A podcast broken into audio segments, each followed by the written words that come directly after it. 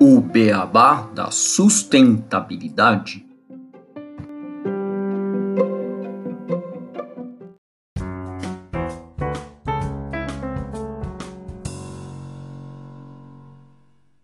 Bem-vindos ao podcast O Beabá da Sustentabilidade. Este é o episódio 118, Preservação do Meio Ambiente, o papel das fundações e do terceiro setor. E para discutir esse tema aqui comigo e com o Renato Gatti, o Beabá da Sustentabilidade vai receber hoje a Viviane Mansi, que é presidente da Fundação Toyota do Brasil. Viviane, Renato, tudo bem com vocês? Como é que vocês estão? Em ordem, gente. Um prazer falar com vocês. Eu acompanho o Beabá faz tempo. Um prazer fazer parte.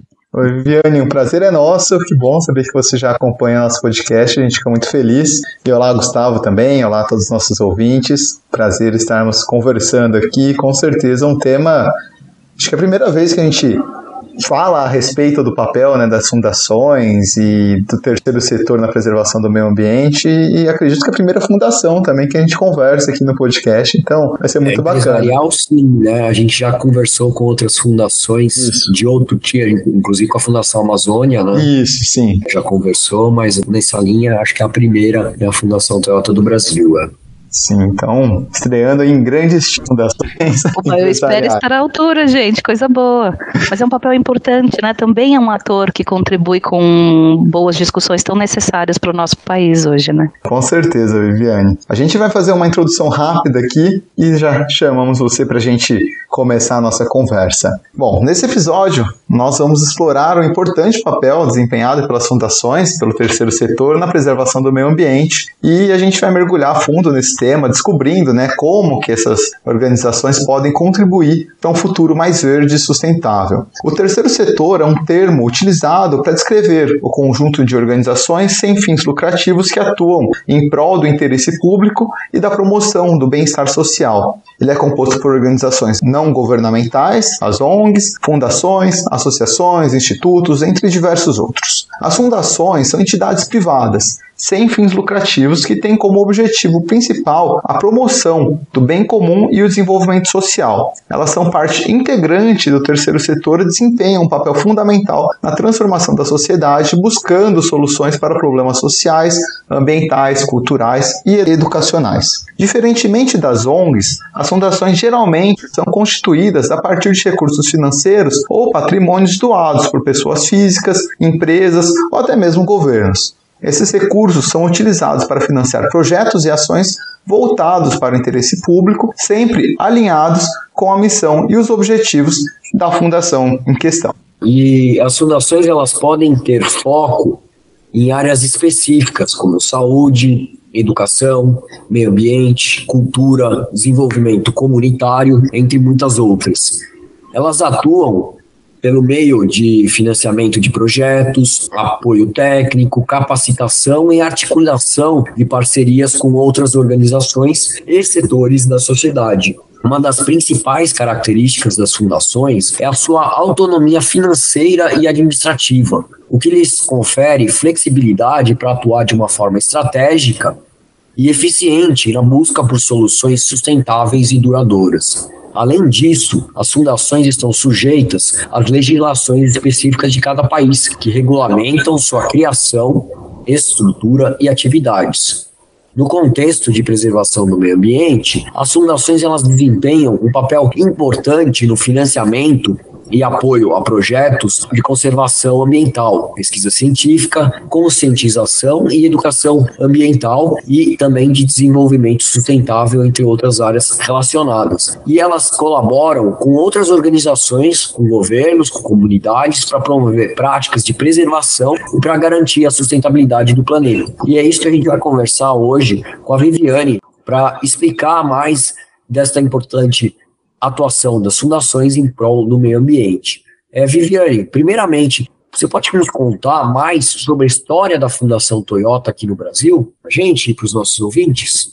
Vamos lá. Bom, a Fundação Toyota do Brasil, ela existe há 14 anos, ela completa em 2023 14 anos, e na verdade ela vem depois de uma trajetória já, de um rito que já existia na própria Toyota, de contribuir com as suas comunidades de entorno e até para além disso. E num determinado momento a Toyota chegou à conclusão que, tendo uma operação bastante robusta no país, já fazia sentido a gente dar um passo a mais. Então a fundação foi criada naquele momento com um foco muito parecido com o que tem hoje. Hoje a gente coloca bastante ênfase nas atividades de meio ambiente e de educação. No caso de educação pode ser muita coisa, né? No nosso caso, a gente olha uma educação mais do jovem, do adulto, olhando para empreendedorismo, embora a gente ainda tenha alguma oportunidade de trabalhar em questões humanitárias ou mesmo em cultura. E aí o que acontece desde então? A Toyota continua fazendo suas atividades de ordem socioambiental, ou seja, tudo aquilo que tem a ver com o entorno das suas operações, quem faz diretamente é a Toyota, mas a Fundação Toyota tem um olhar para além disso, tem um olhar sobre, quando a gente fala, por exemplo, de meio ambiente, a gente tem o desejo de estar, de ter atividades em todos os biomas brasileiros, para além da onde está a nossa operação. Muito bom, Viviane. E a gente está no mês do meio ambiente, e eu acho que seria legal você comentar um pouco como que a Fundação Toyota tem trabalhado para promover a preservação do meio ambiente e quais os principais projetos e iniciativas que vocês têm apoiado. O eixo de meio ambiente da Fundação Toyota, ele é um eixo bastante importante, e uma característica central dos projetos que nós fazemos é a longevidade. Então eu tenho projetos que começaram no final da década de 90 e a gente faz até hoje, que é o exemplo do projeto Arara Azul. Então hoje nós operamos, posso dizer, de duas grandes maneiras. Um deles é por meio desse financiamento direto de projetos, e o segundo jeito de operar é por meio de editais. Quando a gente olha para esses projetos, a nossa intenção são trabalhos de mais longo prazo, porque os nossos projetos têm uma pegada, um estilo de educação, de melhorar a conscientização sobre determinadas questões, e são coisas que a gente não resolve em um ano, 2 anos. Por essa razão que a gente trabalha com uma perspectiva de mais longo prazo. Mas se eu tivesse que dar algum exemplo concreto para vocês, o projeto Arara Azul é um projeto que teve início especificamente em 1989, então faz um bocadinho de tempo, e se a gente olha resultados maiores, coordenados, os que estiveram especificamente debaixo desse guarda-chuva da fundação, né? Porque eu tenho resultados aí atrás que foram resultados específicos de investimento da Toyota. Mas desses últimos 14 anos, a gente tem, por exemplo, mais de 160 publicações científicas. A gente viu 1.500 aves nascendo, que foi suficiente para tirar a Arara Azul da lista de animais em risco de extinção, e a reprodução de mais de 2.000 casais de araras na região do Pantanal e do Cerrado. Isso é possível? Como é que a gente opera? A gente não tem equipe própria lá no dia a dia. A gente opera por meio de parceiros especialistas. Então, a bióloga-chefe desse projeto, por exemplo, foi nossa pilota de testes. Ela pilotava e testava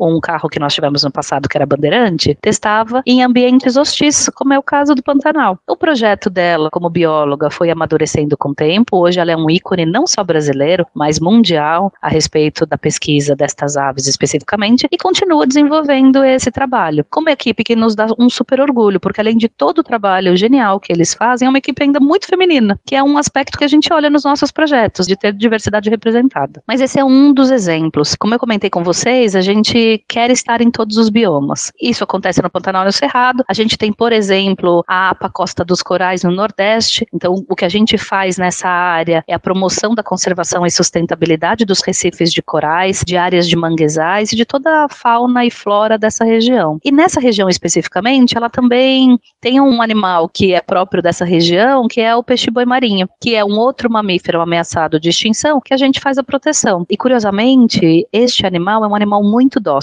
E o problema dele é justamente ser esse. Ele gosta de se aproximar, ele gosta de interagir com pescadores, mas ele interage com a rede, com a pesca dos pescadores, e os pescadores não acham muita graça. Então, a gente fez todo um processo de amadurecimento da comunidade para entender exatamente os hábitos desse animal e passar a preservar. Então, as pessoas que lá no passado foram pessoas que colocaram a espécie em risco, hoje são as pessoas que protegem. Então, a gente tem um trabalho que já existe há 10 anos nessa região, e os resultados também são resultados importantes, né? Criação de 8 zonas de preservação, 2 planos de manejo aprovados, que são aprovados pelo governo federal, então tem uma complexidade em fazer. A gente tem quase 80.000 moradores conscientizados nessa área e 18 peixes-bois reintroduzidos. Vocês imaginam, gente, que um peixe-boi tem cerca de 500 quilos, né? Então não é exatamente uma coisa simples de fazer manejo. Bom, eu tô dando dois exemplos, podia citar muitos outros para vocês, mas algo que existe nesses dois projetos, a gente encontra em todos os projetos da Toyota. O incentivo à pesquisa científica, envolvimento comunitário, trabalho com parceiros locais que tenham forte especialidade nessas áreas para trazer qualidade técnica dos trabalhos, e assim a gente faz com o projeto Voo de Canoa, que é no Rio de Janeiro, com Águas da Mantiqueira, que acontece aqui, né, entre São Paulo e Minas Gerais, e os vários outros projetos que nós conduzimos. Só comentar, Gustavo, que o projeto Arara Azul tem minha idade, eu nasci em 89.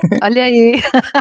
E é bom ver um projeto longevo, né, gente? Alguns dados, vocês imaginam que pesquisa científica, quanto mais você consegue manter um projeto operando, mais você tem dado de qualidade científica. E a gente tem um orgulho danado da Neiva Guedes, que é a pesquisadora-chefe, ter publicações na Nature, que é uma das principais revistas do mundo que cobrem essas questões. Então, a gente tem uma pesquisa em conservação no Brasil que é digna de nota. E a gente fica muito feliz de poder incentivar, né, nas medidas das nossas possibilidades, que esse trabalho se amplie. Projetos longevos nos dão essa possibilidade. Bom, você falou muito, né, nesses projetos já em relação a parcerias. E a gente, com a próxima pergunta, em relação à importância, né, das parcerias entre as fundações, as empresas e mesmo as organizações de governo para buscar soluções sustentáveis e quais são os principais benefícios dessas colaborações, né? Então, qual que é a importância, né, de ter parceria tanto com as empresas, com ONGs, outras, e com organizações governamentais mesmo, e o que isso traz de benefício para o nosso desenvolvimento sustentável aqui do Brasil. Gustavo, a gente vive um momento da nossa história que os nossos problemas são muito complexos, né? A gente não tem... Bom, talvez isso até seja uma boa questão, né? Os problemas, se são simples, a gente já resolveu. Agora, quando a gente olha os desafios do mundo hoje, dada a sua complexidade, o que funciona são soluções conjuntas. Então, a base do nosso trabalho é colaboração. A gente tem pouquíssimas atividades que a gente faz sozinhos, né? Que é o investimento direto e único da Toyota, ou coisas assim. A gente tem muito pouco. Por que isso acontece? Porque a gente acredita nessa forma de trabalho conjunto. Você imagina que quando a gente fala, por exemplo, de inventariar rios, que é uma parte do nosso trabalho, no Águas da Mantiqueira. Nós estamos falando aí de atividades em Santo Antônio do Pinhal, Sapucaí, Mirim, Minas Gerais, e Gonçalves em Minas Gerais. É um trabalho muito difícil ser feito se a gente não fizer de mãos dadas com o governo, se o governo não nos permite fazer e não entende a nossa atividade na região. Então, esse é um exemplo de muitos que a gente faz. A nossa equipe técnica, ela vem da Fundepag, de outra fundação. Os nossos trabalhos e a nossa base, ela fica na Universidade de São Paulo. Ou seja, a gente tem sempre, quando a gente fala em projetos maiores e mais organizados, a gente sempre vai falar em contextos de muita colaboração, porque a gente acredita de verdade nisso. E mais até, falei agora de alguns parceiros que são muito institucionais, mas a gente também acredita muito na parceria necessária das comunidades. Então, a comunidade organizada também tem que fazer parte, porque afinal de contas, são projetos que têm a ver com elas. Quando nós começamos a fazer o projeto Águas da Mantiqueira, praticamente todos os nossos projetos têm carros dedicados. Porque a questão de mobilidade em áreas como essas são dilemas, a gente aproveita os nossos próprios veículos e deixa como comodato para ajudar a facilitar o trabalho. A gente coloca uma pintura especial nos carros para contar dos projetos, para pôr um QR Code, coisa e tal. Quando nós chegamos nessa região para começar esse trabalho, estou falando há cerca de 6 anos, a população local tinha muita dúvida do que a gente estava fazendo lá. Qual que é o interesse do Japão? Eles querem levar nossa água embora? Então, gente, era um processo, por mais que a gente tenha ido com um recurso financeiro super importante, com um trabalho muito crítico de ajudar a proteger nascente de rios e garantir que a gente não tivesse falta de água em São Paulo, né? Porque essa região abastece a água que chega para 12 milhões de pessoas aqui em São Paulo. E esse era o intuito desse projeto. Como é que a gente trabalha isso? A gente tem que conversar, tem que dizer qual é a intenção da empresa e todo mundo fica meio assim, do tipo, sei... que uma empresa que vende carros tem mesmo esse interesse. Com o passar do tempo, as pessoas veem o nosso carro passando e dão tchau. Quer dizer, a gente foi inserido na comunidade e hoje o respeito que se tem pelo trabalho desse grupo de pesquisadores, né, são mais de 20 pessoas que operam lá em áreas correlatas, hoje é muito diferente. Agora, como é que a gente chega aí? Muito diálogo, muito trabalho conjunto, deixar claro, falar mais sobre a empresa, sobre o que ela faz, o papel da própria fundação. Mas eu te diria, muito resumidamente, que é muito difícil você ter problemas de ordem complexa sendo gerenciados de jeito simples. A gente precisa de colaboração e trabalho conjunto mesmo. Cada parceiro tem um papel. E é importante quando a gente tem um número aí abrangente de parceiros, porque você vê o projeto sob uma perspectiva mais sistêmica. Daí a sua importância. Legal. Algo que a gente sempre fala aqui no podcast é isso. Quando a gente fala de sustentabilidade, a gente está falando de problemas complexos e de visão sistêmica para resolvê-los, né? Que a gente não consegue, com um ator só, dentro desse teatro da sustentabilidade, resolver os problemas. A gente precisa envolver todos em soluções que vão ser complexas. A origem da palavra complexo é teia, então é exatamente isso, que cada parte vai participar dessa solução, e é muito legal ver você falando isso na prática, para a gente mostrar para os nossos ouvintes. E, Gustavo, eu posso até dar outros exemplos concretos, assim, para ajudar que essa reflexão e essa conversa avance. Eu recebo, por exemplo, muito a proposta de patrocínio, seja pela Toyota, seja pela Fundação Toyota. Eu sou o presidente da Fundação Toyota, mas eu também sou responsável pela área de sustentabilidade e ESG da própria Toyota. Às vezes, eu recebo pedidos de patrocínio para financiar treinamentos para grupos específicos que têm necessidades aí mapeadas. Dificilmente a gente faz um patrocínio como esse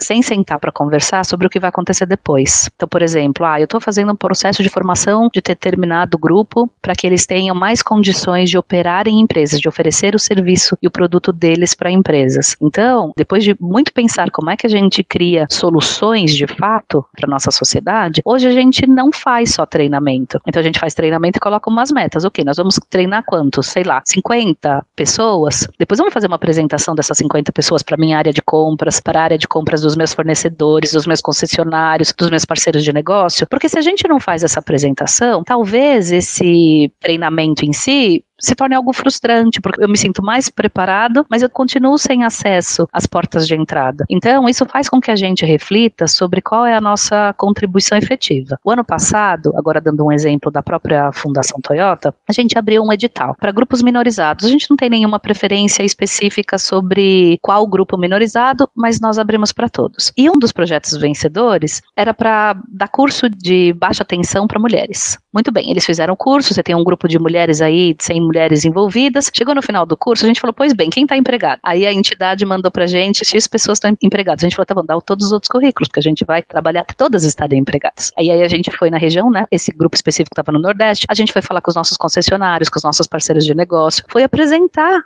esse grupo formado para ver se a gente conseguia a reinserção. A gente fez um trabalho forte no LinkedIn, eu mesmo usei as minhas redes para dar visibilidade que isso existe. Então, a gente precisa criar a corrente do bem. É muito difícil você fazer um processo desse sozinho, porque você fica numa parte do processo que ela é importante, mas nem por isso ela resolve o problema social. Então, a gente tem se desafiado internamente dos dois lados, né? Tanto da Toyota quanto da Fundação, para que todo tipo de ação que a gente faça, a gente pense na cadeia completa. Porque essa é uma forma da gente conseguir ver o resultado prático do investimento que a gente faz em pontos diferentes dessa cadeia. Dá um trabalhão, não vou negar. Mas olha, é também bacana a gente ver comemoração no final do projeto, que a gente sente de fato a transformação social que eles trazem. Viviane, eu ia até perguntar, né? Você citou mais ou menos, você acha que, falando da atuação de vocês como fundação, as principais dificuldades que vocês enfrentam acaba sendo em fazer a escolha certa desses projetos, fazer essa mensuração, qual projeto vocês vão atuar, ou é, igual você comentou, na conscientização das pessoas, quando vocês vão entrar lá e mostrar para elas o que aquilo vai converter, ou acaba sendo uma ação com o governo? Quais são as maiores dificuldades que vocês enfrentam quando a gente fala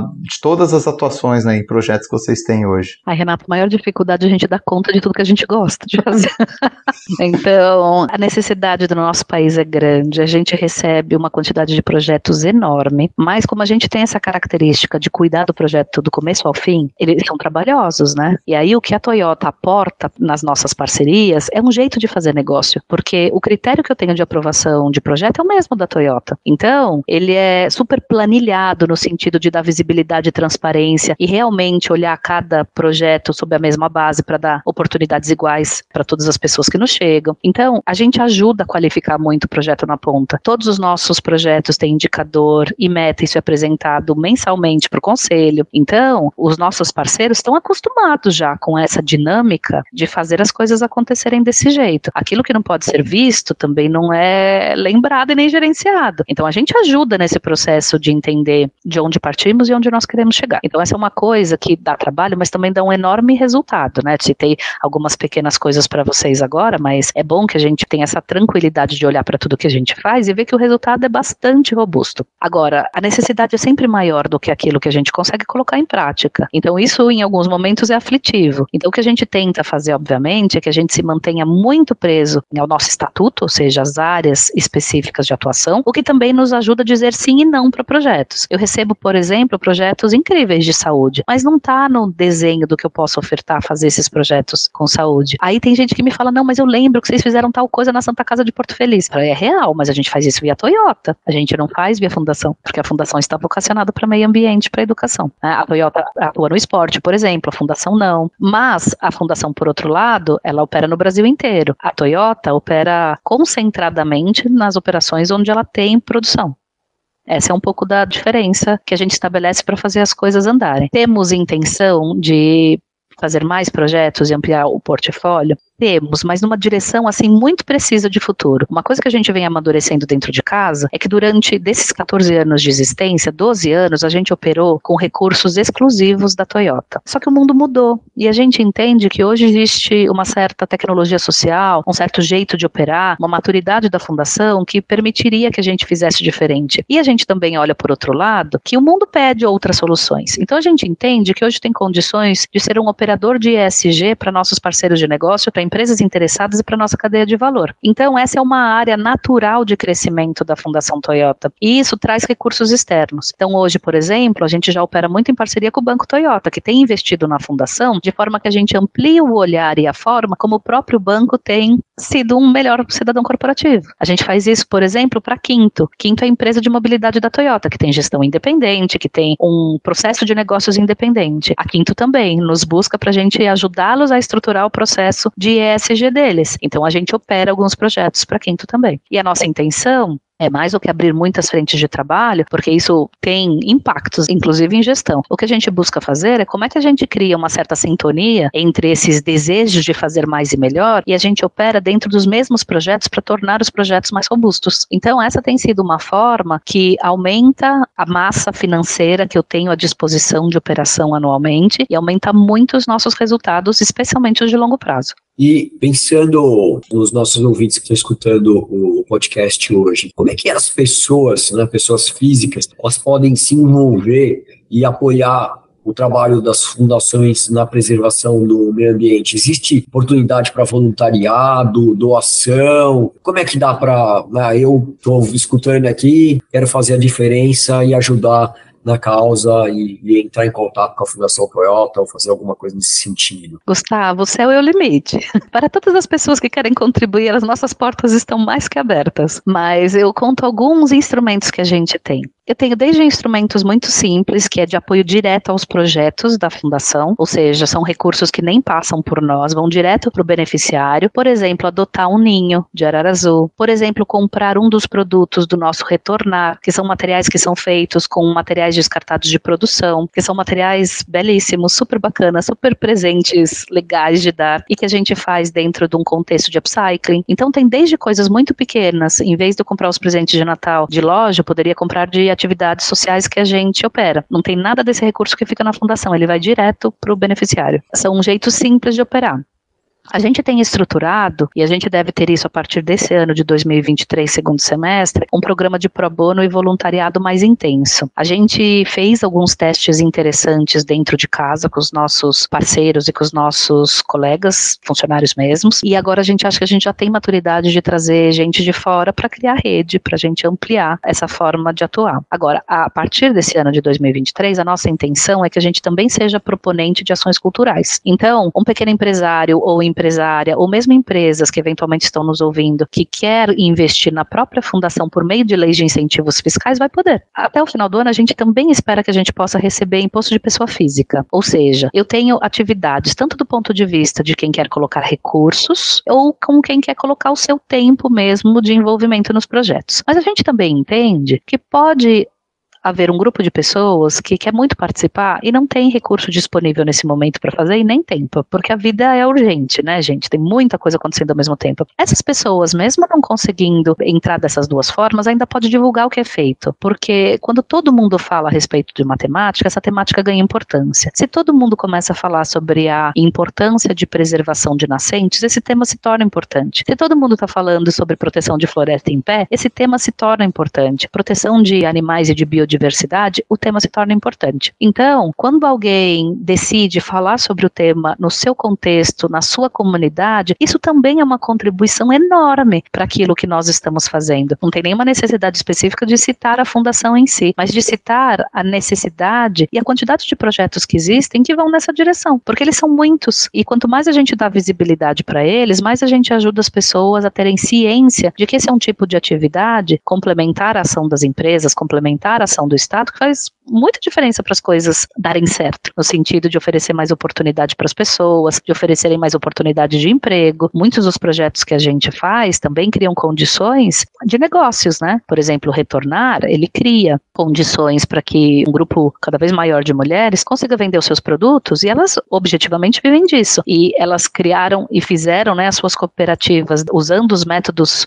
da Toyota. De repente a gente teve um bid ou uma chamada de empresas para oferecer um determinado serviço da Toyota, elas aplicaram e passaram. Não é mais um projeto social. Elas estão habilitadas para serem fornecedoras de uma grande empresa do tamanho da nossa. Então isso é muito bacana. A gente vê o pessoal não só andando com as próprias pernas, mas correndo, né, gente? Então isso deixa uma trajetória de transformação muito bacana. A gente também faz um estímulo muito grande dos projetos, isso é um jeito da gente operar. Assim, eu coloco o recurso, mas são recursos finitos, recursos que tem começo, meio e fim. A entidade precisa aprender a buscar outros recursos, porque a gente não acha saudável, embora eu tenha disposição para fazer patrocínios de longo prazo, investimentos de longo prazo, ela não pode existir só porque eu coloco dinheiro. Elas têm que ter envergadura e musculatura para buscar outros recursos. Então a gente ensina, a gente ajuda o processo. Eu tenho uma pessoa na equipe que ajuda, por exemplo, a fazer, ela opera praticamente como uma pessoa de marketing das cooperativas para que elas tenham demanda de venda de produtos. Então, esse trabalho conjunto é importante, mas esse processo de educação da ONG para que ela ande com as próprias pernas é igualmente importante. Então, veja, os jeitos de participar são muitos, e esses são os que a gente tem em mente. De repente, alguém nos ouvindo tem outra ideia e ela é muito bem-vinda. Se a gente puder ajustar, ampliar e pôr em prática, tenha certeza que fazemos. E você comentou, Viviane, só para esclarecer as dúvidas aqui, do projeto, por exemplo, adotar um ninho de arara azul, ou do retornar, tem os produtos, as pessoas que têm interesse,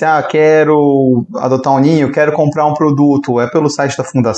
Como que faz esse contato para... Hoje, eu diria para vocês que as redes sociais são mais fáceis até que o site. Por quê? Porque a gente está falando assim em tempo real tudo que está acontecendo. Então, o Instagram, o LinkedIn, o Facebook, são lugares onde a gente conta sobre tudo isso e que também tem histórico, né? Então, as pessoas também podem ter uma visão mais ampla sobre aquilo que a gente está fazendo. E aí, cada uma dessas iniciativas, ela tem seus pontos de contato próprio, né? Mas aí as próprias redes redirecionam. Então, ali é vamos dizer assim, quase que funcionam como hubs de conhecimento e informação sobre os projetos. E a Toyota, ela aparece muitas vezes, a fundação, né? Ela aparece, assim, bem no backstage, né? A gente não tem nenhuma intenção, nenhuma proeminência de nome. O que a gente quer é que os recursos cheguem na ponta. Então é a ponta que aparece. Então é a costureira que está lá fazendo as mochilas que vocês vão ver. Enfim, são as pessoas que lideram essas grandes iniciativas que vocês vão ver. Nossos ouvintes aí têm os contatos, caso eles tenham interesse em ter acesso a esses produtos, essas iniciativas. Eu queria fazer só mais uma pergunta antes de a gente poder fazer algumas considerações finais, que é para entender um pouco como que as fundações elas podem influenciar políticas públicas relacionadas à preservação ambiental. Vocês têm esse papel também para buscar essa atuação junto do governo para que a gente tenha ações mais estabelecidas? Eu entendo que essa é uma função das mais importantes de todas as organizações de terceiro setor, né? Que ela vai começar por diálogo e, obviamente, como parte natural do diálogo, influência. Por que eu acho importante, gente? Vocês imaginam, se a gente faz um investimento específico numa determinada demanda, sei lá, de educação para empregabilidade. Se a gente não tem diálogo com o governo sobre essas questões, é apenas um investimento que vai beneficiar 100, 200, 300, 400 pessoas no máximo. Quando você tem um diálogo público para ampliar o olhar sobre uma questão e eventualmente endereçá-la do ponto de vista de Estado, de governo, aquilo que poderia beneficiar uma população de centenas de pessoas passa a beneficiar uma população de milhares, de centenas de milhares de pessoas. Então é importante que a gente tenha uma atuação próxima do governo para ajudar no diálogo de entendimento do que é prioridade e do que é crítico. O governo está para a população, evidentemente, mas os desafios são muitos. Então faz parte do nosso ambiente democrático que a gente tenha conversas de valor que ajudem de fato o próprio governo reconhecer aquilo que pode dar mais certo, que pode ser mais interessante, que pode ser mais atraente, entender metodologias diferentes para que ele mesmo possa ampliar os braços de acolhida de quem mais precisa. Então, a atividade do terceiro setor, a atividade de qualquer fundação, ela não deveria se limitar à atividade em si, mas é mudança de contexto social. E é muito difícil você mudar um contexto social sem pensar no papel do governo. E aí, gente, também sem nenhum romantismo, né? Ser governo não é fácil. O cobertor é sempre curto. Vai ser sempre difícil tomar uma decisão que preencha tudo. Então também o governo não consegue trabalhar sozinho. O governo precisa também da sociedade para ir além, né? Se você for pensar nas empresas, para irem além de vender produtos de qualidade, que é o mínimo que a gente espera de qualquer empresa. Então, a gente de novo volta para o campo do coletivo e das soluções conjuntas. A gente é tão importante para o governo quanto o governo é para nós. O que muitas vezes a gente precisa fazer é melhorar a qualidade do diálogo. Às vezes o nosso diálogo, ele é hostil.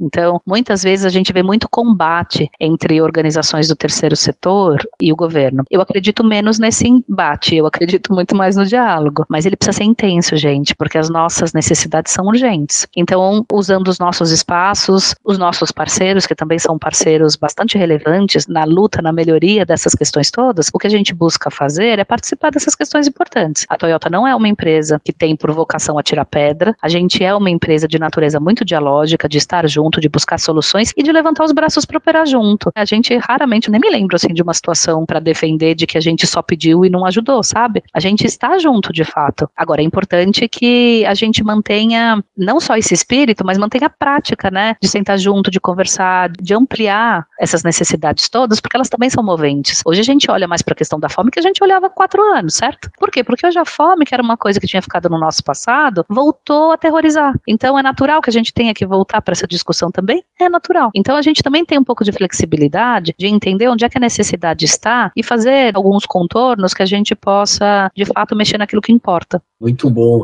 Você falou sobre muitos temas e sobre muitas ações e da complexidade de tudo para os nossos ouvintes. E eu queria que você desse uma última mensagem e também, se você quiser falar de algum outro projeto que você não tocou, que vocês tenham atuado ultimamente, tudo, eu acho bem legal deixar aberto esse espaço agora. Só complementando aí, né, você falou também um pouco, Viviane, dessa atuação das políticas públicas, de começar com algumas ações e a dificuldade do governo, então uma dependente da outra. A gente vive numa sociedade. A sociedade nada mais é do que um grupo de indivíduos que se relacionam e buscam conseguir preservar os objetivos em comum. A gente tem vários objetivos, inclusive, né, a Agenda 2030, Objetivos de Desenvolvimento Sustentável. Então acho que é muito importante a gente ter essa atuação de vocês e também das pessoas e dos governos, para que a gente busque atingir todos esses objetivos. Eu só queria colocar isso, né, que eu acho que é bacana da gente ter essa visão de que é todo mundo junto, a gente está todo mundo no mesmo planeta, é todo mundo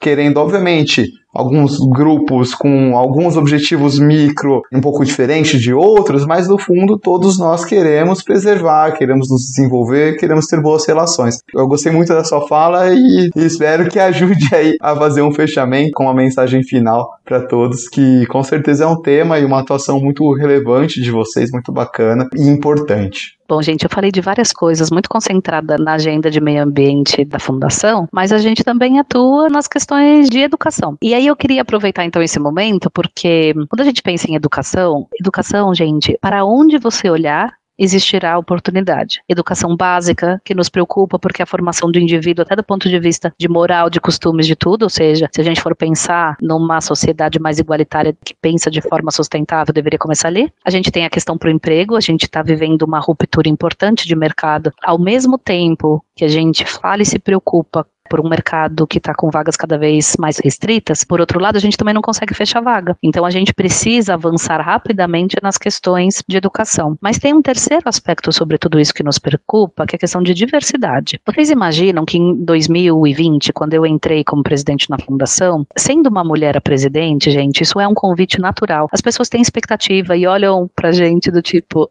né, aqui veio. E a gente aceitou o convite desses olhares das pessoas sobre como a gente lidaria a partir daí, o que mudaria, se é que mudaria, as questões de diversidade. Então a gente tomou algumas decisões. Uma delas foi trazer mulheres para o nosso conselho. A outra foi buscar nos projetos que já estavam acontecendo, reconhecer qual era a diversidade que estava lá dentro. Nosso time é bastante diverso dentro das nossas possibilidades, é um grupo pequeno, mas a gente busca diversidade aí dentro. Então a gente fez um olhar bem pormenorizado em todos os nossos projetos, primeiro para reconhecer a diversidade que estava neles, segundo para também entender o que mais que nós poderíamos fazer. E fizemos esse convite e fizemos alguns ajustes com base nessa nossa provocação interna, que foi um movimento. Outro movimento é a gente entender que num país que vive os conflitos e as mazelas que o nosso vive, isso também não era suficiente. Então a gente começou a abrir editais para que a gente possa conhecer mais oportunidades que acontecem no Brasil inteiro e ampliar um pouco e tirar um pouco dos nossos eixos já conhecidos, como é que se lida com isso. Então isso significa que nós fizemos o primeiro movimento há 2 anos, que a gente abriu um edital pequeno de R$150 mil